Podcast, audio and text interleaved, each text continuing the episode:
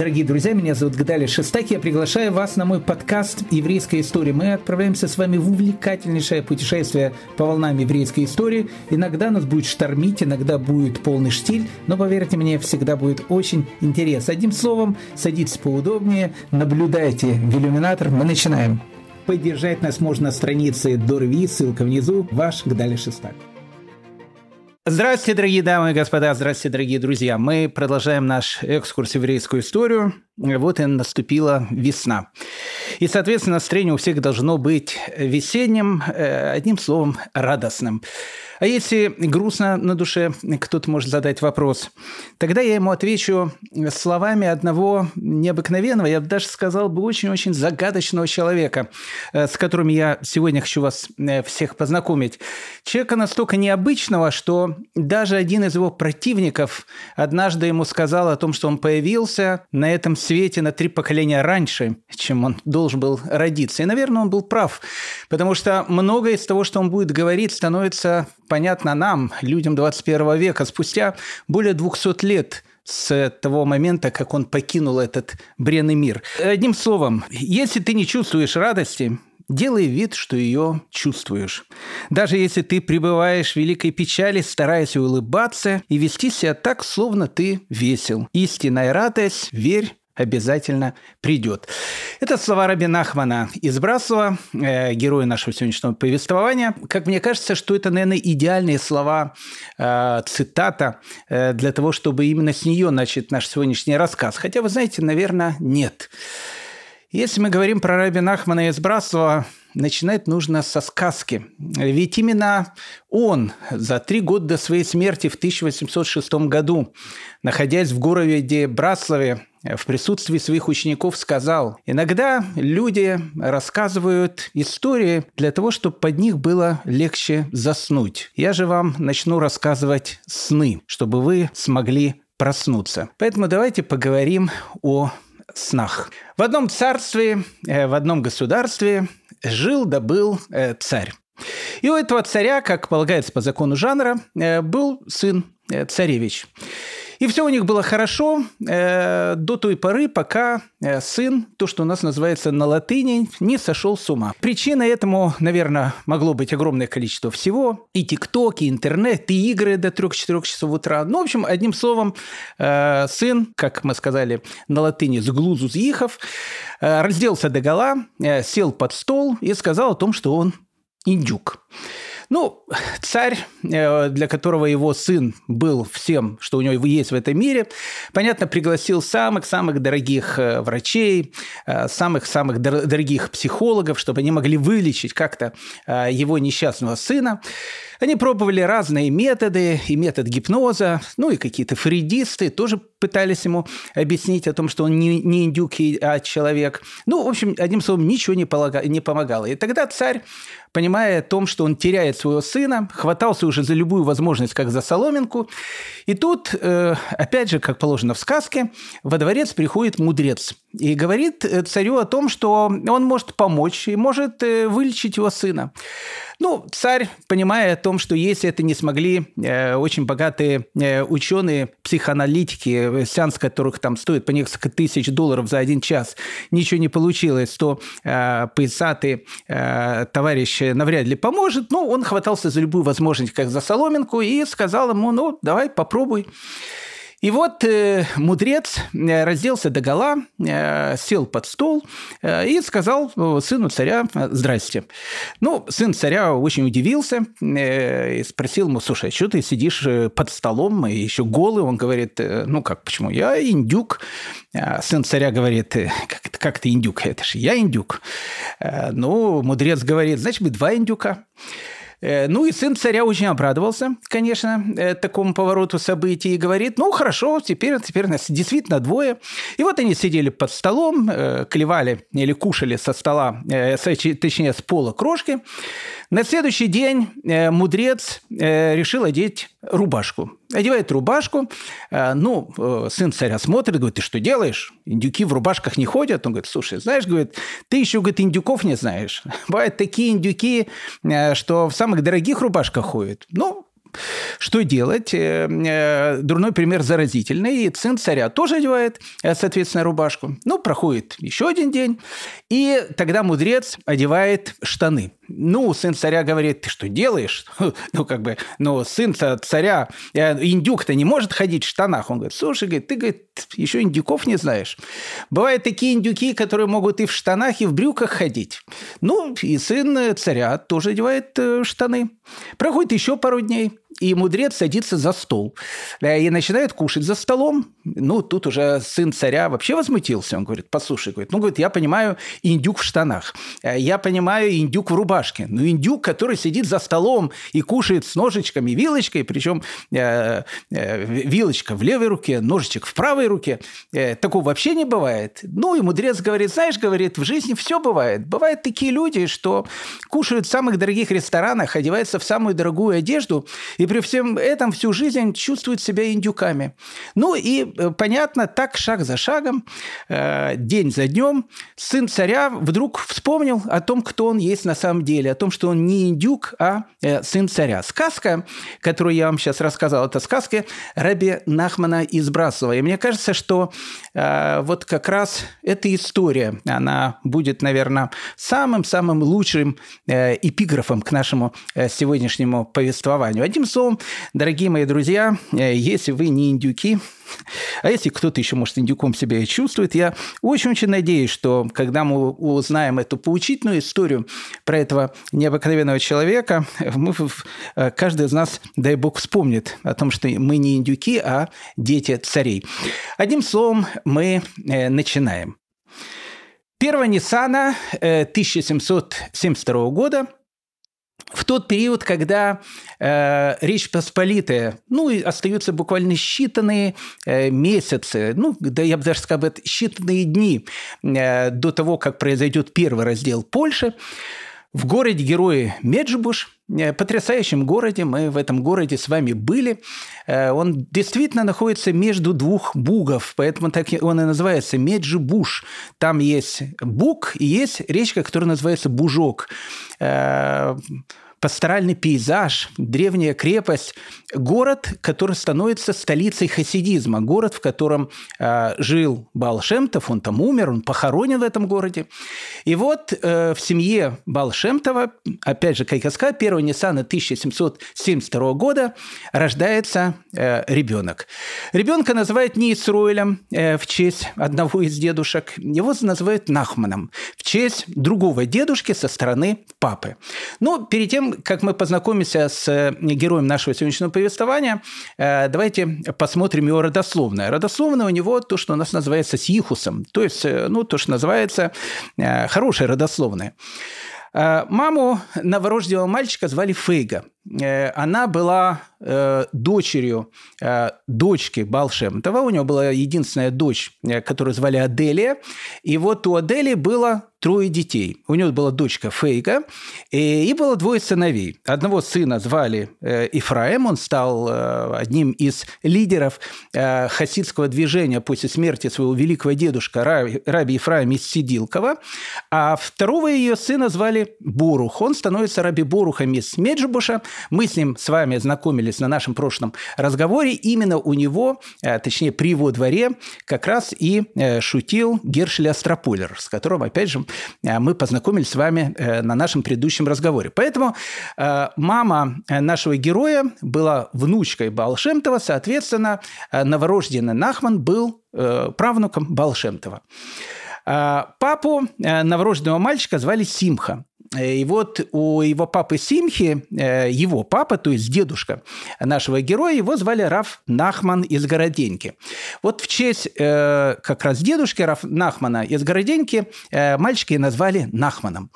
Ну, Нахман из Городенки, дедушка нашего Рабби Нахмана, но о нем надо, безусловно, сказать 2-3 слова, хотя, знаете, мы когда-то о нем с вами, наверное, уже как-то говорили. Он был ближайшим учеником Баал Шем Това до встречи встречи со своим великим учителем вел очень аскетический образ жизни, пытался как-то проникнуть идеей Всевышнего, чтобы он ее ощущал, и как бы чтобы материальное меньше его заботило в этом мире. Поэтому, опять же, аскеза его была очень такая жесткая. Зимой он окунался в прорубь, иногда опускался в какую-то ванну или в микву, которая была очень-очень горячая, чуть ли не кипящая вода. Вот так прорубь, кипящая вода. Ну, в общем, пытался бороться со своими страстями. Ничего ему не помогало до того момента, пока он не встретил своего учителя, раби Исраэля Баал Шем Това. И после этого он стал его ближайшим учеником. Но раби Нахман из Городенки, несмотря на то, что был величайшим таким мудрецом Торы, был человеком, у которого вот оптимизм и то, что называется правильный взгляд на жизнь, наверное, был его главным лозунгом в жизни. Он всегда говорил, что бы ни происходило, он всегда говорил, все, что происходит, оно обязательно происходит к лучшему. Баал Шем Тов даже иногда шутил над своим учеником. Он как бы, знаете, я думаю, что если бы раби Нахман жил во времена Амана и во времена Мордыхая, когда произошли чудеса Пурима, видя о том, как Аман сказал о том, что надо поубивать всех евреев, я думаю, что раби Нахман обязательно тоже сказал бы, и это тоже к лучшему.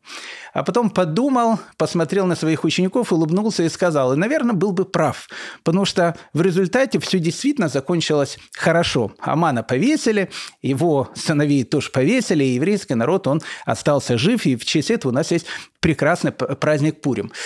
Ну, вот этот, знаете, настрой раби Нахмана о том, что все хорошо, иногда доходил, знаете, до курьезных случаев.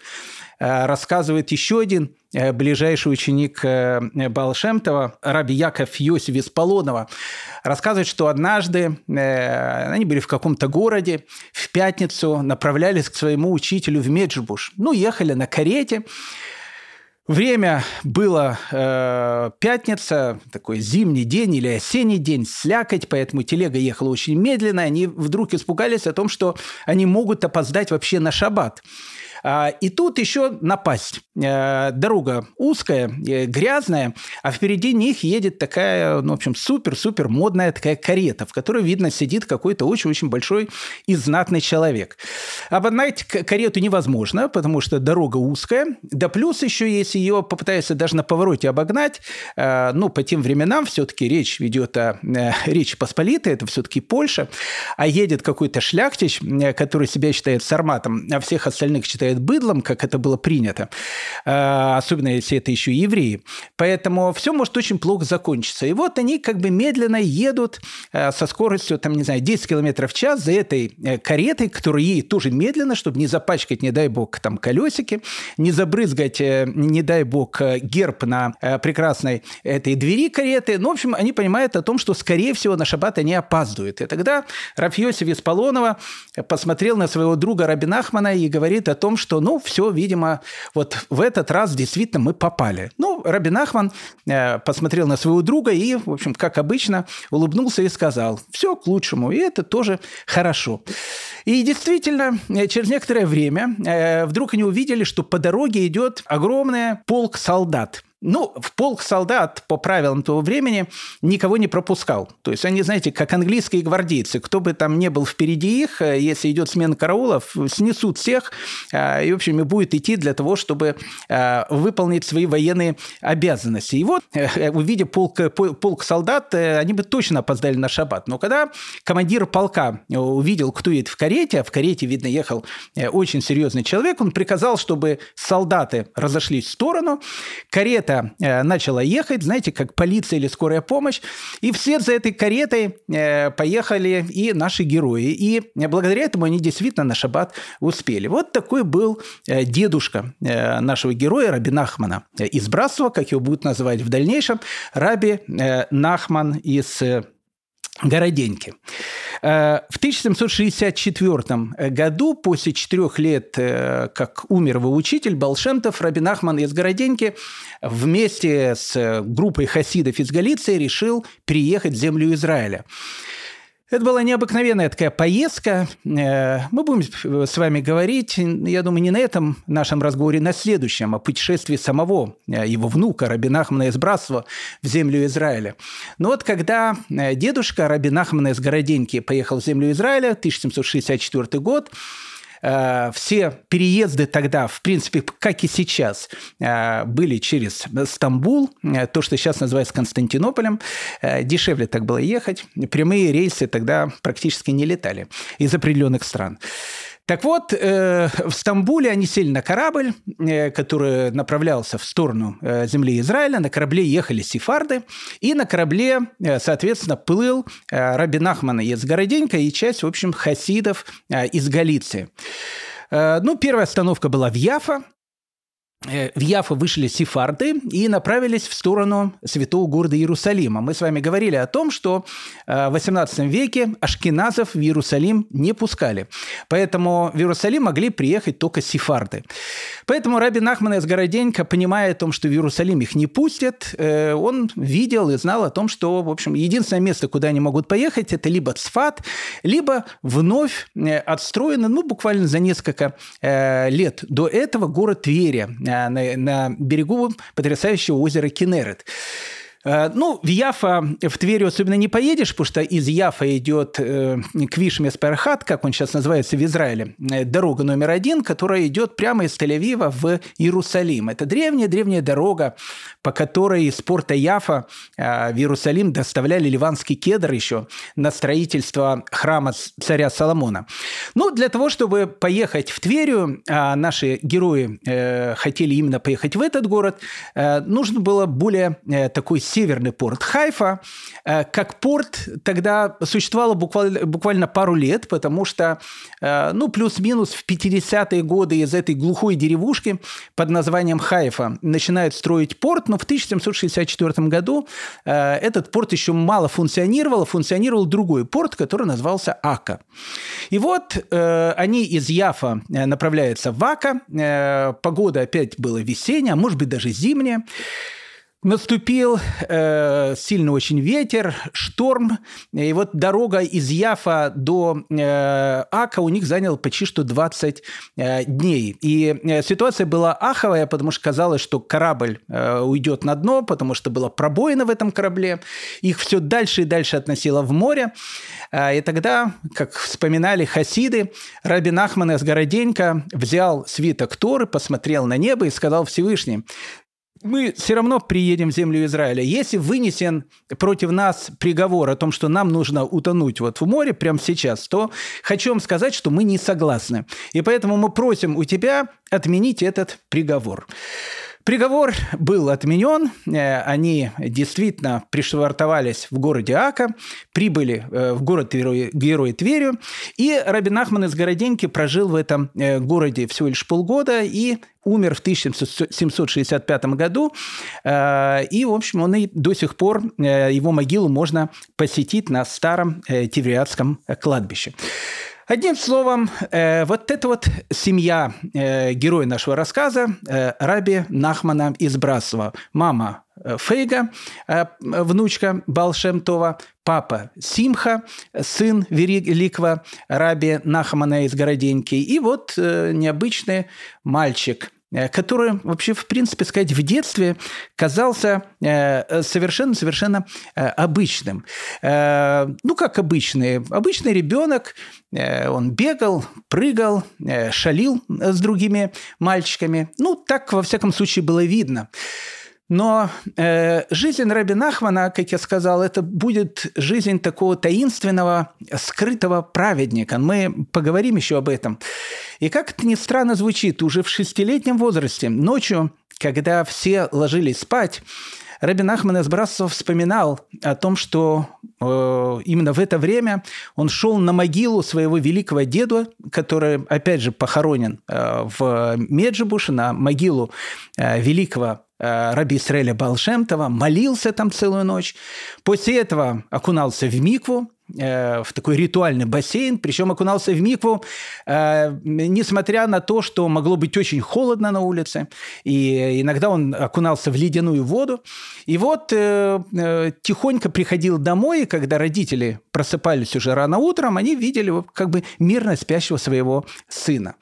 Однажды мама, увидев своего сына, заметила о том, что у него мокрые волосы. И так как никто не мог догадаться о том, что их ребенок ночами ходит на могилу своего великого прадеда, а потом окунается в микву, она подумала, что, как любой ребенок, он, видимо, ночью проснулся и играл с водой. Его очень сильно наказали.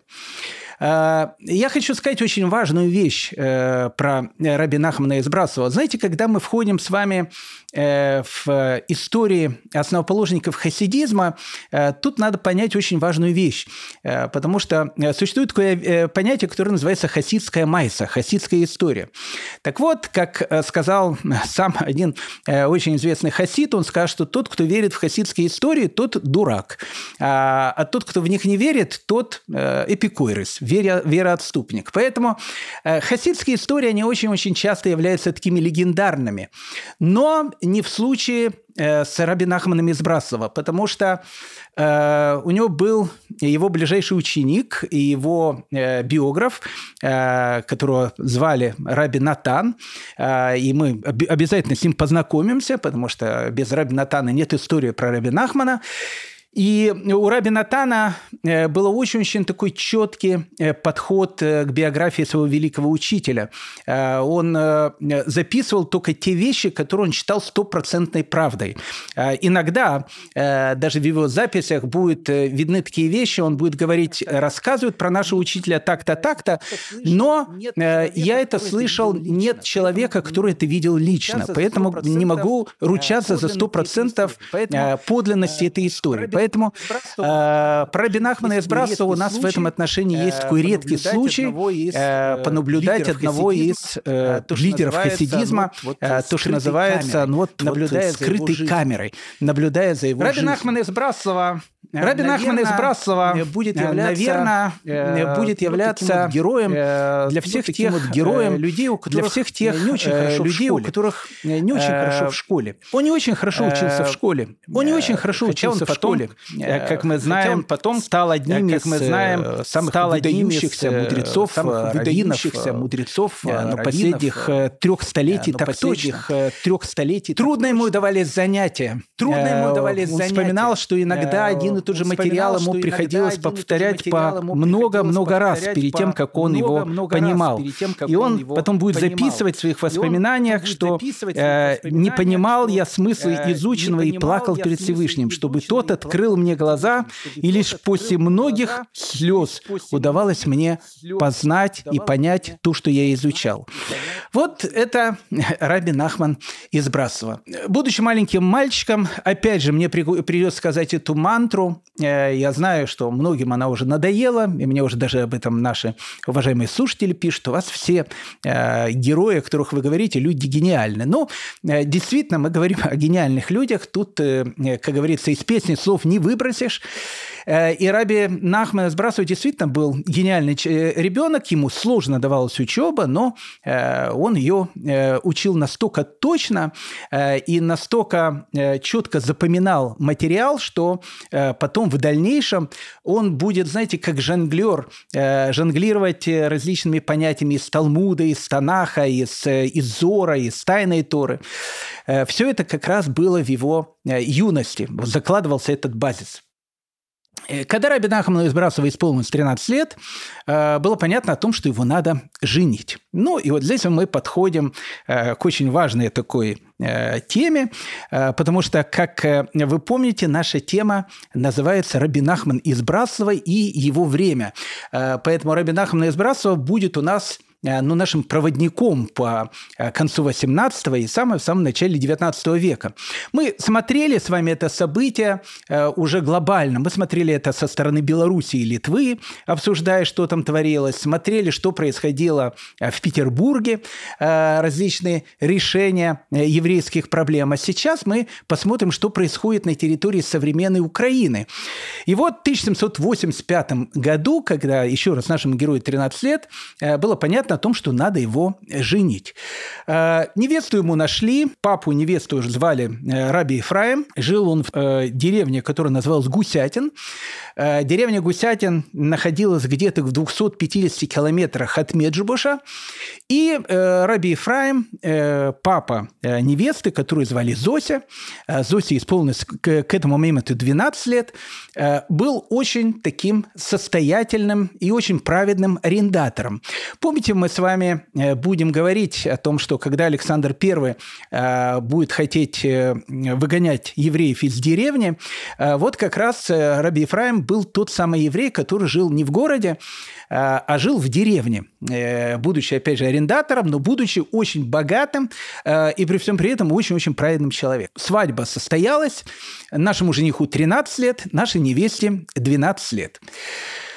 Ну, вы скажете, возраст, наверное, такой слишком юный. Ну, с одной стороны, да, с другой стороны, нет. Помните Джульетту Капулетти? Ну, известная такая героиня известного произведения. Так вот, Джульетте Капулетти, когда она познакомилась со своим любимым, которого звали Ромео Монтеки, Джульетте на этот момент было 13 лет. Ну, она была на год старше, чем Зуся. Ромео на этот момент был 17 лет. Поэтому, когда мы вспоминаем Ромео и Джульетту, нужно подумать о том, что Ромео 17-летний мальчик, а Джульетта 13-летняя девочка. Поэтому в принципе, по закону Речи Посполитой девочка имела право выходить замуж 12 лет. Это не только еврейский был закон, это вообще общий закон Речи Посполитой был.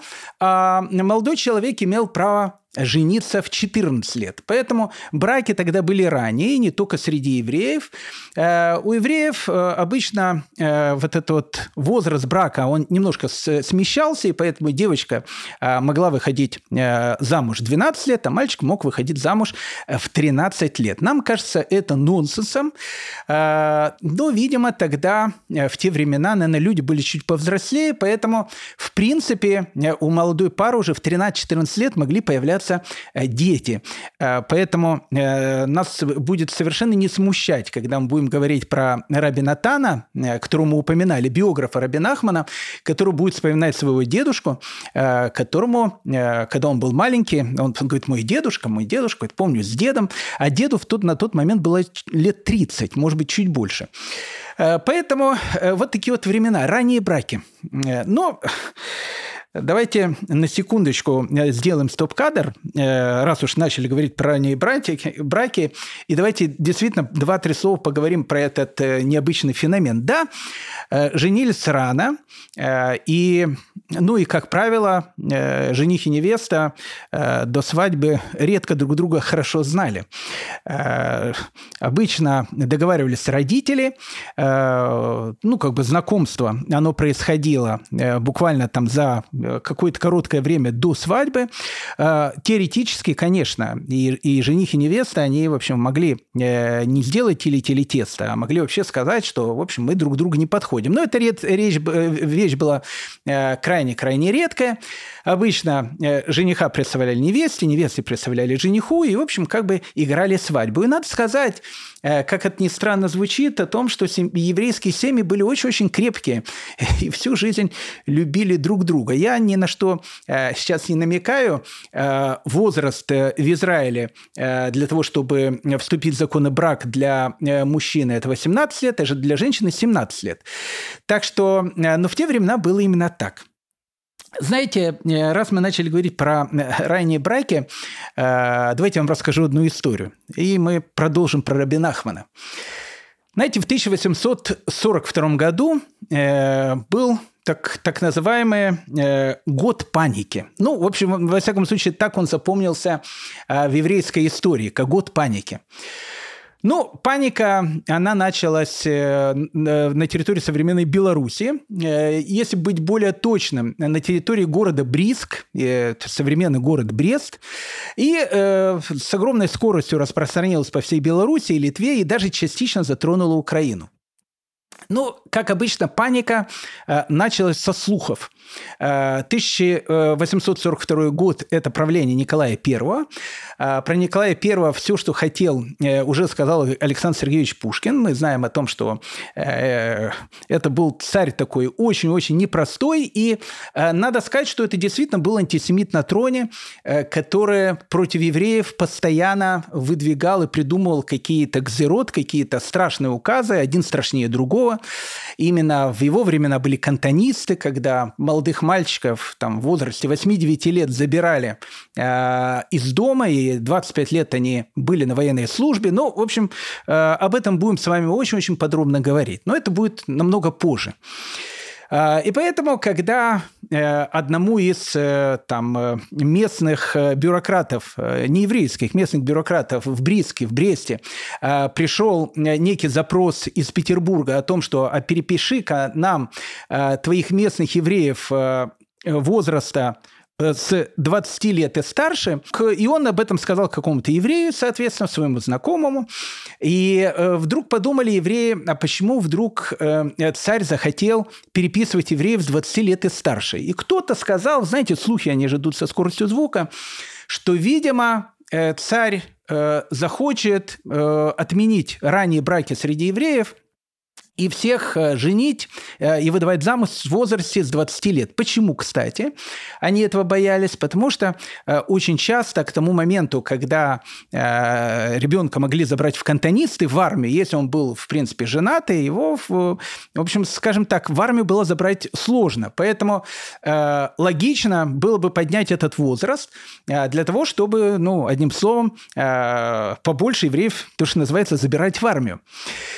Ну, в общем, слухи пошли со скоростью звука, и вот уже из местечка в местечко приходят такие страшные новости о том, что царь Николай I, новое постановление, новая кара, такая вот фараонова, идет по отношению к евреям, о том, что евреев будет разрешать женить и выходить им замуж в возрасте 20 лет. И тут начинается то, что вошло в историю под названием «Паника 1842 года», когда родители вдруг решили о том, что срочно, пока этот указ не был подписан, нужно переженить всех своих детей.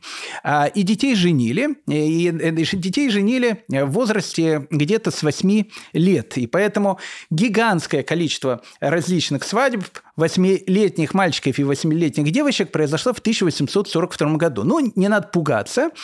Вместе они начинали жить только с 12-13 лет, а 8 лет их только знакомили. Представьте себе эту картину, когда практически вся Белоруссия, практически в каждом местечке тайно, потому что это надо было делать именно тайно, происходит ежедневно огромное количество этих браков. Ну, я понимаю, что человеку 21 века это очень сложно представить, поэтому для того, чтобы, ну, как бы больше понять эту картину, давайте предоставим слово Хискелю Котику, человеку совершенно необычному. Он написал воспоминания о своей детстве и юности. Он жил в городе Каменец, который находился и находится до сих пор недалеко от города Бреста.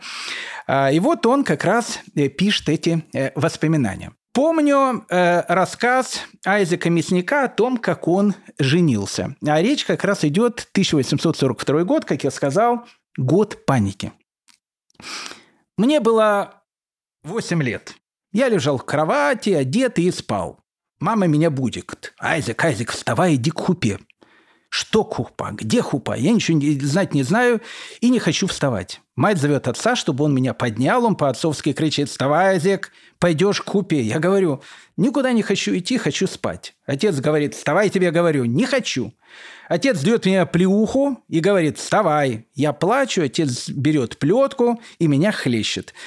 Тут я, понятно, совсем проснулся, стал с заплаканными сонными глазами и спрашиваю: «Куда идти?» Он говорит: «К хупе». «Где хупа?» «Идем к свату, там будет хупа». Я еще ничего не понял из того, о том, что со мной происходит, какие сваты, какая хупа. И опять говорю, не пойду. Но отец снова берет в руки плетку, и я замолкаю. Мама меня моет, надевает пальто, застегивает штаны и велит надеть шапку. Шапки не было, я ее куда-то дел, когда играл перед сном. Началась история с шапкой. И отец сказал, если бы тебе не идти к хупе, задал бы я тебе за шапку. Тем временем уже пришли от сватов спросить, от чего идет задержка. Все искали и не находили шапку. И был в доме переполох. Что делать? Было уже около 12 часов ночи. Папа с мамой очень боялись, что сват тем временем передумает, и у них стало плохо сердцем. Стали думать, кого бы разбудить ночью, чтобы достать мальчику шапку до утра. Думали, ничего не придумали. Тем временем стало уже совсем поздно. Плохо дело, нет шапки. Папа с мамой просто не могли вынести такого позора. Но делать нечего, не пойдешь же к хупе без шапки. Папа пошел к свату и попросил отложить свадьбу до утра, так как жена плохо себя чувствует. Папа там задержался, и мама не могла сидеть спокойно. Слава богу, папа вернулся и сказал, что хупа состоится завтра с Божьей помощью в 10 часов вечера. На завтра утром мне купили шапку.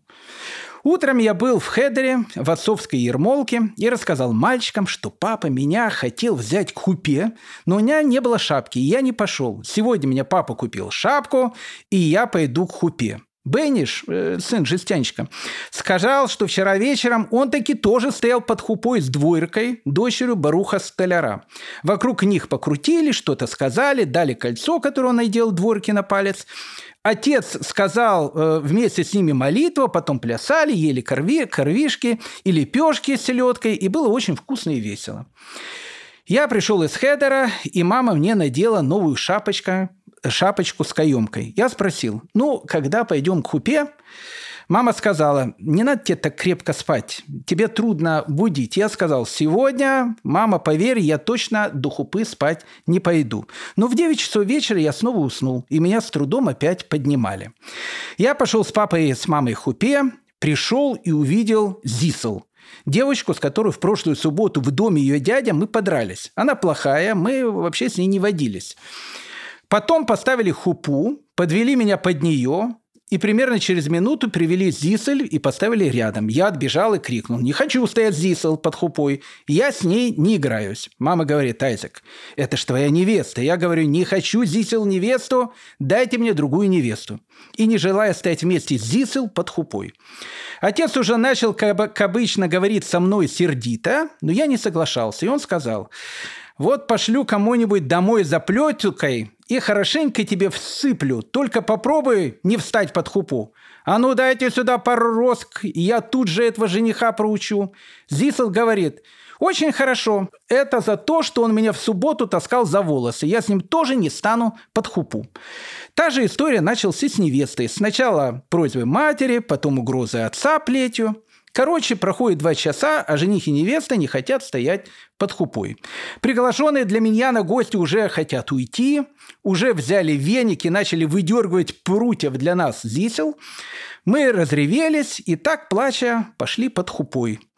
Мне велели взять ее палец и надеть на него кольцо. Я не хотел брать ее палец. Отец дал мне плеуху и пригрозил плеткой. Я взял ее палец, сердясь, что меня принуждает брать ее палец. Я ее ущипнул, она заплакала. Отец Зисель дал ей 2 золотых, и мне тоже дали 2 злотых. Я уже взял ее палец и произнес благословение вслед за дедом. Все сказали «Мазал тов» и стали танцевать. Потом меня посадили за стол вместе с Зисель и кормили печеньем и вареньем. Зисель вдруг заплакала, ее мама спросила, что ты плачешь, Зисель? Я хочу пи-пи. Ее вывели, и я сказала, я тоже хочу. Меня вывели тоже, а потом мы сидели рядом, потом мы задремали, и моя сестра Хая повела меня домой, и Зисель тоже уложили спать. Если была мне какая-то радость от того, что 2 недели не ходила я в Хедер со вторника до воскресенья. На завтра к нам пришел на обед сват, сватья и зисел с бритой головой и в чепце до самых глаз. Тогда было принято, сейчас не буду это все объяснять, о том, что невесту перед тем, как она выходила замуж, ей обревали голову. Потом волосы отрастали. Но голова, соответственно, была покрытой. Поэтому зисел, она пришла, 8-летняя девочка, соответственно, с бритой головой.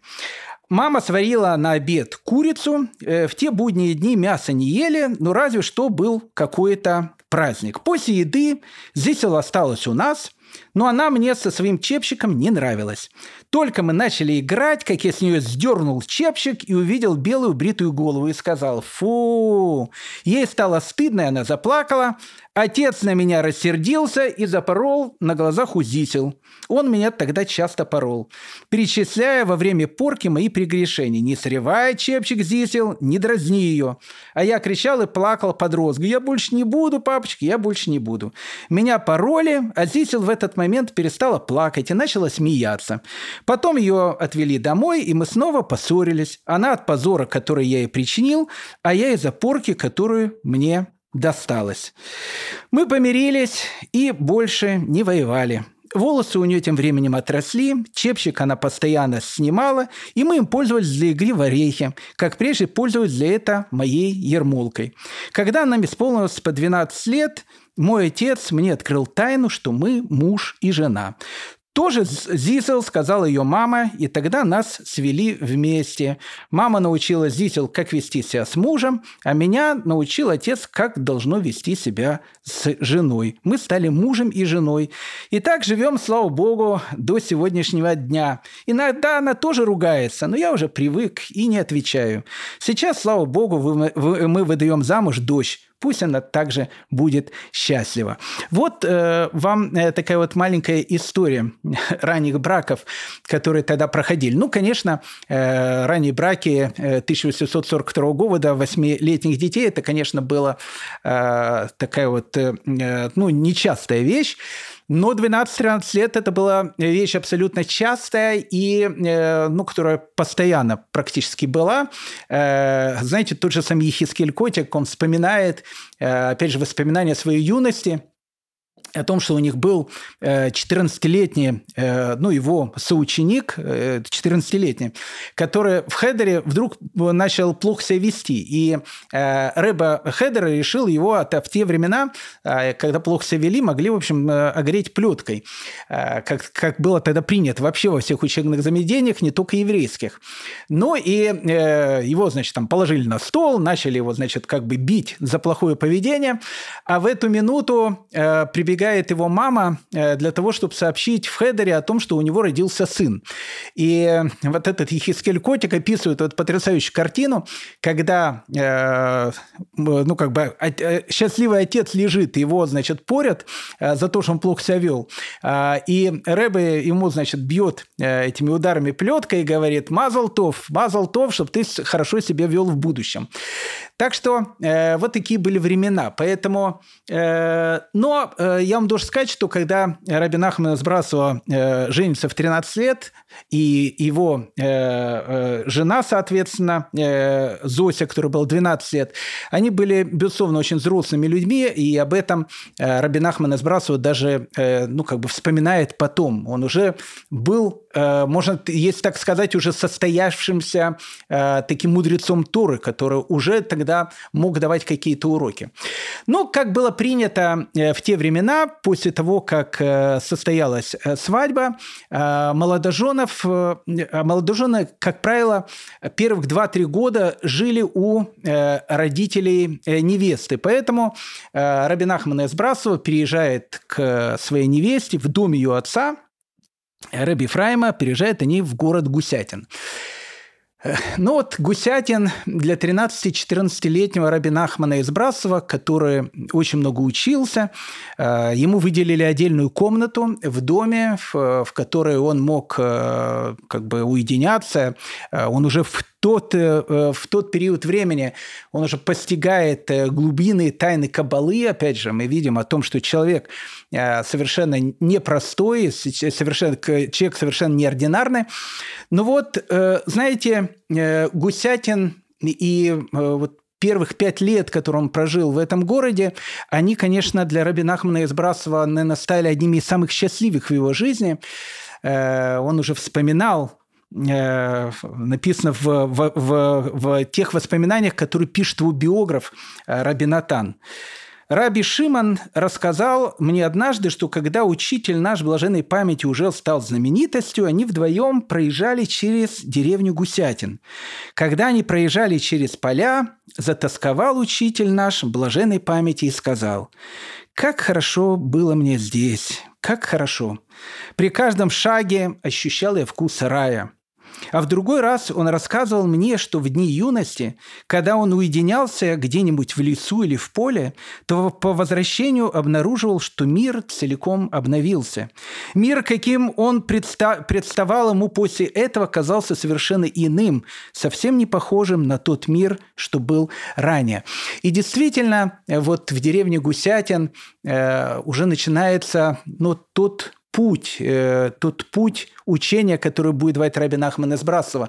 Еще раз, он же был молодым мальчиком, если так посмотреть по современным меркам, 13, 14, 15, 16 лет.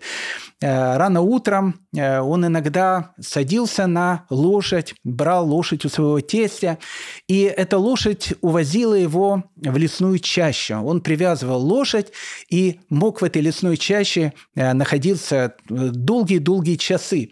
Вот это уединение с природой и молитва, которая была у Рабби Нахмана, она потом станет одним из краеугольных камней его учения. Либо, как он вспоминал, рано утром он брал лодку, садился в лодку, ставил весла и начинал молиться. И лодку течение относило, он смотрел справа и слева, совершенно потрясающие берега притока Днепра, которые были в Гусятине. И это уединение с природой и молитва потом будут, как я сказал, одними из таких важных тем в учении этого будущего великого человека. В деревне Гусятин они прожили, как я сказал, 5 лет, до 18 лет. А потом произошла трагедия, потому что у его тестя, Раби Фраима, умирает жена, и он женился вторично. Мы с вами говорили, что в те очень-очень непростые времена жены, к сожалению, умирали часто, и поэтому редко были мужчины, у которых была одна жена, была одна, две, иногда 3 жены. Не в смысле того, что они их брали много, в смысле того, что смертность была очень большая, особенно из родов смерть была большая. Поэтому, когда его тесть Раби Ефраим приводит новую жену в дом, молодая пара, Зисель и Рабби Нахман, они понимают о том, что, видимо, для 2 семей в Гусятине места будет мало, и они при помощи, опять же, отца Раби Ефраима сняли дом в деревне Медведково, куда они переезжают в 1790 году. И в деревне Медведково Рабби Нахман из Брацлава, он, в принципе, и становится тем, кем он будет в будущем. Он становится рэбе.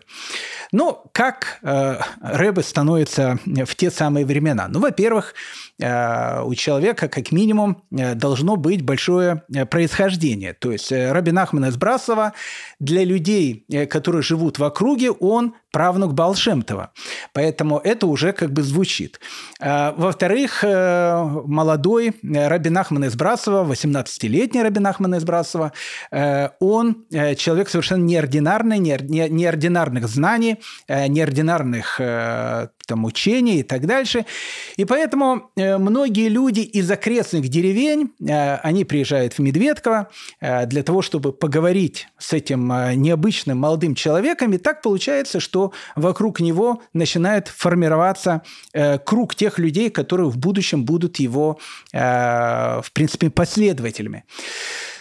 Надо сказать, что для Рабби Нахмана из Брацлава это был очень такой, сложный период его жизни, потому что он всю жизнь хотел оставаться тем человеком, который будет, находиться в тени. Его идеал, как, в принципе, когда-то у его прадеда Баал Шем Това, был идеалом остаться не старым. Помните, мы с вами говорили о том, что у каббалистов вот в то время, в 17-18 веке, появляется такая группа людей, которых называли нестарами или тайными праведниками. Как правило, вот эти вот люди, нестарим, они всю жизнь скрывались под маской каких-то совершенно простых людей. Кто-то мог всю жизнь быть, не знаю, там, сапожником, кто-то всю жизнь мог заниматься какой-то мелкой торговлей. Как правило, эти люди, они даже и в синагоге, и среди других постоянно как бы играли роль таких неучей. И люди к ним такие относились, как к таким неучам. И вот такие вот обычные, простые люди. Но в то же самое время это были величайшие люди, величайшие знатоки каббалы, которые тайно, когда их никто не видел, они, в общем, постигали какие-то огромные-огромные глубины мудрости. Нестаров, как правило, прошу прощения за такое сравнение, вычисляли уже после смерти, потому что очень часто, разбирая их бумаги, вдруг выяснялось, что сапожник или какой-то портной, который жил рядом с тобой, оказывается, он был не неучим, который не знал, что 2 + 2 = 4, а был гениальнейшим каббалистом, раввином. В принципе, это был идеал Рабби Нахмана из Брацлава, по которому он хотел идти. Но ученики приходили, их становилось все больше и больше. И он, в принципе, с горечью занял ту должность, которая у него была в жизни. Надо сказать, что своих учеников впоследствии, уже незадолго до своей смерти, он ни много ни мало назвал убийцами. Он сказал, что вы убийцы, которые, понятно, в шутку, в скобочках, вы убийцы, которые забрали у меня тот путь, по которому я хотел пойти. Даже на смертном одре он говорил, что чувствует себя пойманным в ловушку общественных обязанностей, которые были. Потом он себе это объяснял, и рассказывал своим ученикам на примере притчи. Помните, Рабби Нахман из Брацлава – это всегда притча.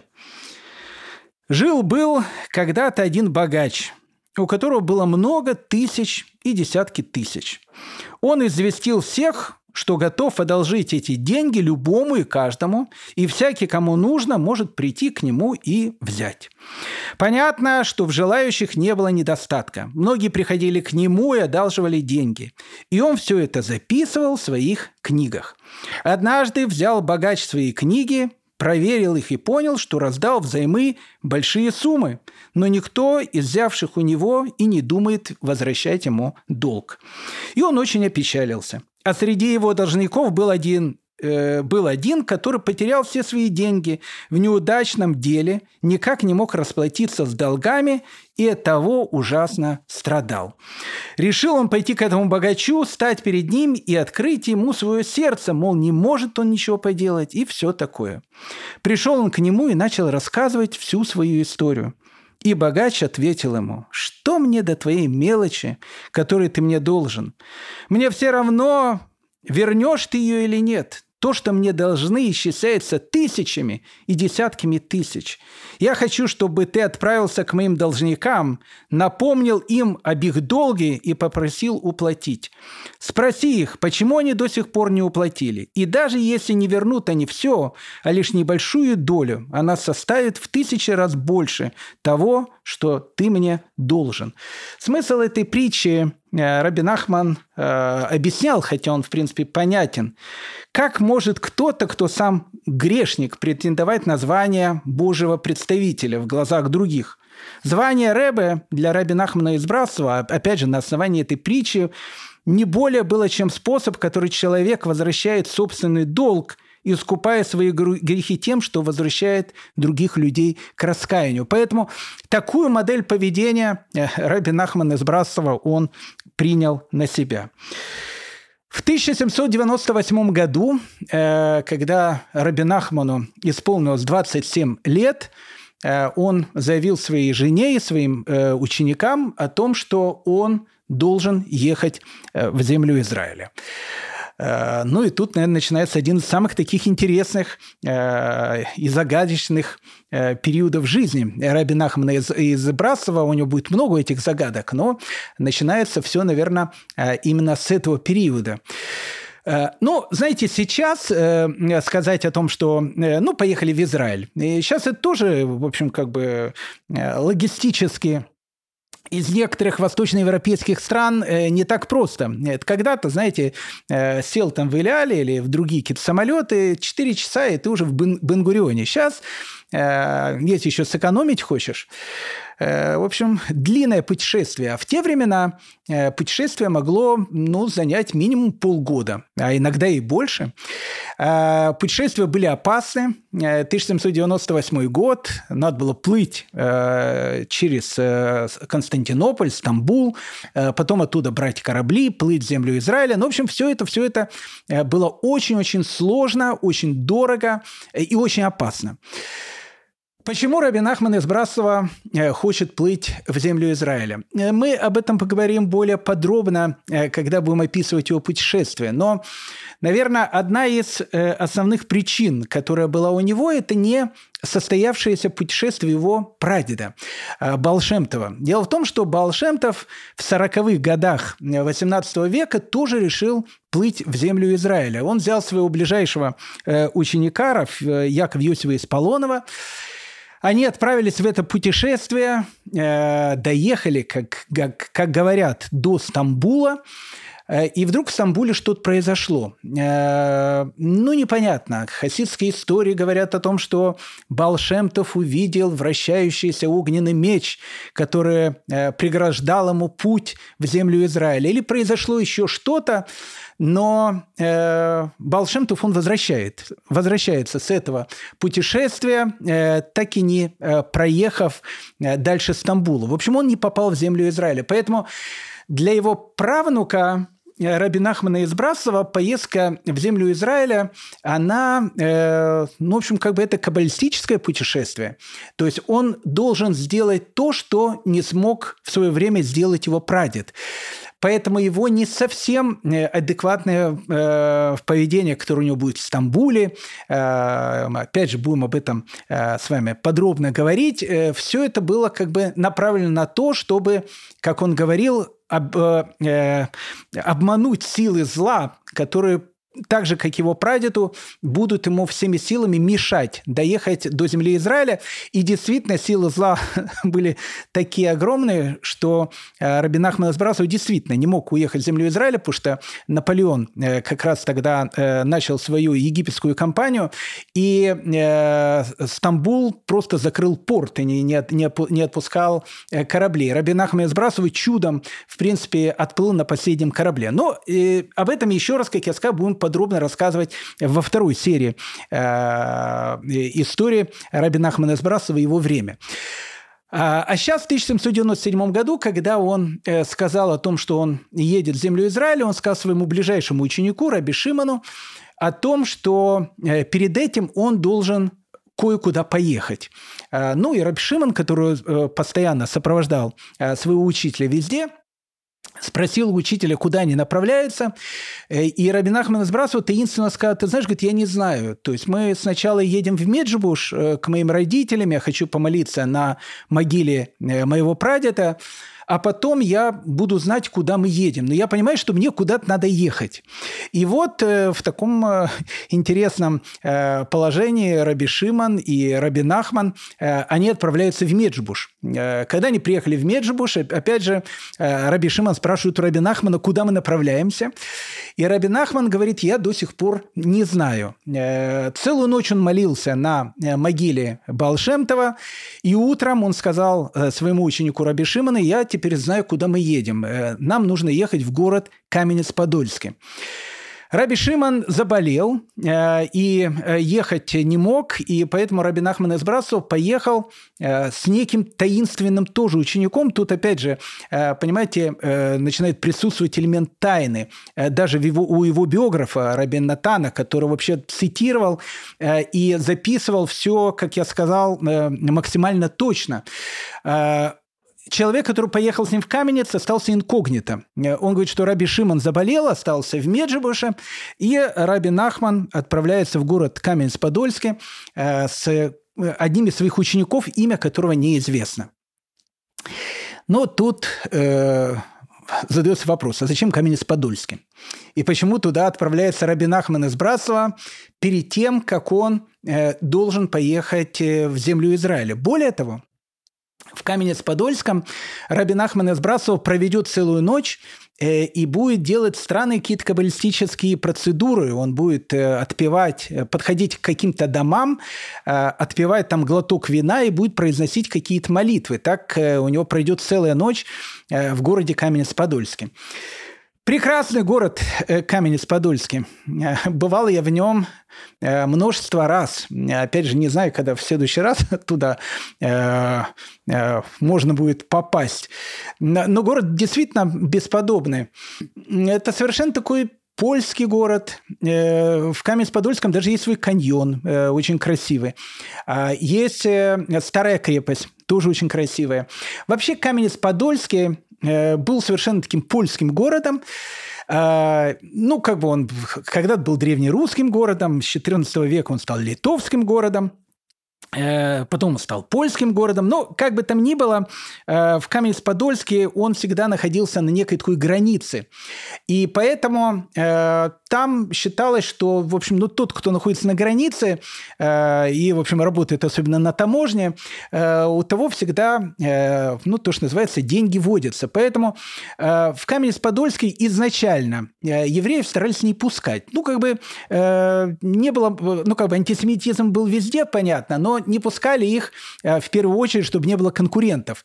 Интересно, в Каменец-Подольском была очень большая и богатая община армян. Я не скажу, что это армяне не пускали, а может, и армяне не пускали. Но, в общем, кому нужны конкуренты, которые, в общем, будут на таком теплом местечке находиться, Каменец-Подольский. Поэтому Каменец-Подольский для евреев всегда был таким закрытым городом. В 1447 году жители Каменец-Подольского получили разрешение от литовских властей, что в Каменец-Подольске евреев не пускать, и каждый еврей мог приезжать в этот город, ну, максимум на 3 дня.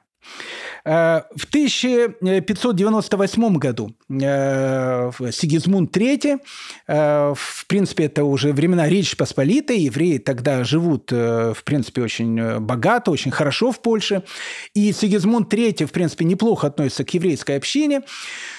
Но как бы жители Каменец-Подольского обращаются и к Сигизмунду III для того, чтобы продлить этот указ, потому что Сигизмунд III хотел евреям разрешить везде селиться, но вот Каменец-Подольский оставался для евреев закрытым городом. В 1648 году, точнее, в 1652 году, когда было восстание Богдана Хмельницкого, его казаки, они окружили Каменец-Подольский, и поэтому все евреи, которые находились в округе, в местных местечках было много евреев, то есть в самом Каменце не было евреев. Всем надо было спрятаться в крепости, и, в принципе, в 1652 году евреев хотели, не хотели, в эту крепость пустили. И, может быть, благодаря этому эта крепость не пала, то есть они отбили, в общем, этих казаков Богдана Хмельницкого, еврейская община, которая была в Каменце, она сохранила свою жизнь. В 1672 году в Каменец пришли турки, потому что вот эта вот вся территория Украины ненадолго до 1699 года стала Турцией, а турки к евреям относились очень-очень неплохо, и поэтому с 1672 по 1699 году евреи жили в Каменец-Подольске, причем жили довольно неплохо. Но вот когда турок оттуда изгнали, в общем, евреев начали тоже постоянно бороться с тем, чтобы их из города выгнали. Поэтому вот эта вот постоянная вещь, которая была в Каменец-Подольске, евреи туда приходили, их оттуда выгоняли. Ну, в общем, один из немногих городов Речи Посполитой, в которые евреи не допускали. Ну, уже в такие более поздние времена, это уже был, в принципе, 1750 год, королем Польши был Станислав Август, это, в принципе, там, последний король Польши. И к нему уже приходит такая петиция от местной элиты Каменец-Подольского со словами о том, что они просят, чтобы евреев в город не пускали. Опять же, ничего личного, чистый бизнес. В общем, чтобы евреев туда не пускали. Поэтому к 1790 году, точнее, к 1797 году в Каменец-Подольском ситуация была такая аховая для местных жителей. Дело в том, что в 1797 году это уже была часть Российской империи. А в Российской империи, в отличие от Польши, в этом отношении как бы не могло быть таких города для евреев закрыты или города для евреев открыты. Там было все как бы четко. Есть черта оседлости. В черте оседлости евреи могут жить везде. То есть не может быть такого города, который скажет о том, что мы евреев не пускаем. Если это вне черты оседлости, евреи жить не могут. Но, опять же, по закону. Поэтому Каменец-Подольский, понятно, долго не мог продолжать занимать вот эту самую позицию о том, что никого, значит, сюда пускать не будем. Но еще к 1797 году указ, который дал еще последний польский король Станислав Август, он продолжал действовать. И в Каменец-Подольске можно было попасть евреи только на один день. И то утром он мог приехать, и вечером до захода солнца он должен был город покинуть. То есть он не имел права там ночевать. И вот Рабби Нахман из Брацлава, находясь, опять же, в Меджибоше, говорит такую странную вещь о том, что он должен ехать в город Каменец-Подольский и провести там ночь. Много различных каких-то идей, почему Рабби Нахман из Брацлава поехал в этот город. Но, наверное, одна из основных идей, которую можно представить, это то, что в 1757 году Каменец-Подольский, в котором не было евреев, стал первым местом диспута между франкистами и остальными евреями. Обязательно прослушайте наши лекции, которые посвящены Якову Франку и вот движению франкистов. Мы все это там подробно описываем. И вот в 1757 году местный архиепископ, которого звали Николай Дембовский, такой патологический антисемит, аман такой, своего рода, он поддержал этих самых франкистов, был диспут. На этом диспуте, понятно, он сказал, что евреи проиграли, и после этого он начал сжигать в Каменец-Подольском талмуды. Речь совершенно дикая к 1757 году, потому что, когда вся эта вещь происходила в 1553 году в Италии, сжигание талмудов и так дальше, это еще как-то можно было понять, все-таки век 16. А 1757 год, как-то в Европе сжигание талмудов, так как оно происходило в Каменец-Подольском, могло, наверное, происходить только в Польше. Но Николай Домбовский скоропостижно умер, и многие в этом усмотрели то, что вот он делал такие страшные гонения против евреев. Как бы там ни было, вот к 1797 году для евреев Каменец-Подольский был городом таким проклятым. Их не пускали туда, их обычно выгоняли из этого города. Плюс этот город стал центром вот этого франкистского движения и диспута с франкистами в 1757 году. И вот Рабби Нахман из Брацлава решил поехать в этот город. Многое из того, что он делал, нам остается таинственным до сегодняшнего дня. Может быть, связано это, опять же, с 20 веком. Не случайно же противник Рабби Нахмана из Брацлава, другой праведник, у него противники тоже были праведниками, которого звали Шполер Зейдой или дедушка из Шполы. Может быть, не случайно он сказал о том, что Рабби Нахман из Брацлава пришел в этот мир на 3 поколения раньше, чем он должен был прийти. Город Каменец-Подольский, он и в дальнейшем будет иметь какой-то такой трагический шлейф для еврейской истории. Интересно, что Рабби Нахман из Брацлава еще раз провел в этом городе ночь. И причем провел ее довольно так странно. Он ходил от дома к дому, причем он знал, по каким домам ходить. Поэтому предположение о том, что он ходил к домам, где жили когда-то франкисты, кажется, самым логическим. Он подходил к этим домам, отпивал немного вина и читал специальные каббалистические молитвы. Рабби Нахман из Брацлава знал, что после его таинственного приезда в Каменец спустя полгода российские власти вновь разрешат евреям заходить и селиться в этом городе. И действительно, после, опять же, вот этой таинственной поездки Рабби Нахмана из Брацлава в местный муниципалитет буквально через считанные какие-то недели начал рассматривать вопрос, может быть, евреев вернуть обратно.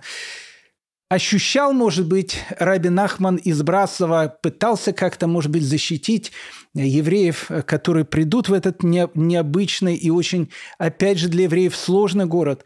В годы войны нужно понять о том, что в Каменце погибло 87 тысяч евреев. Это страшная вещь.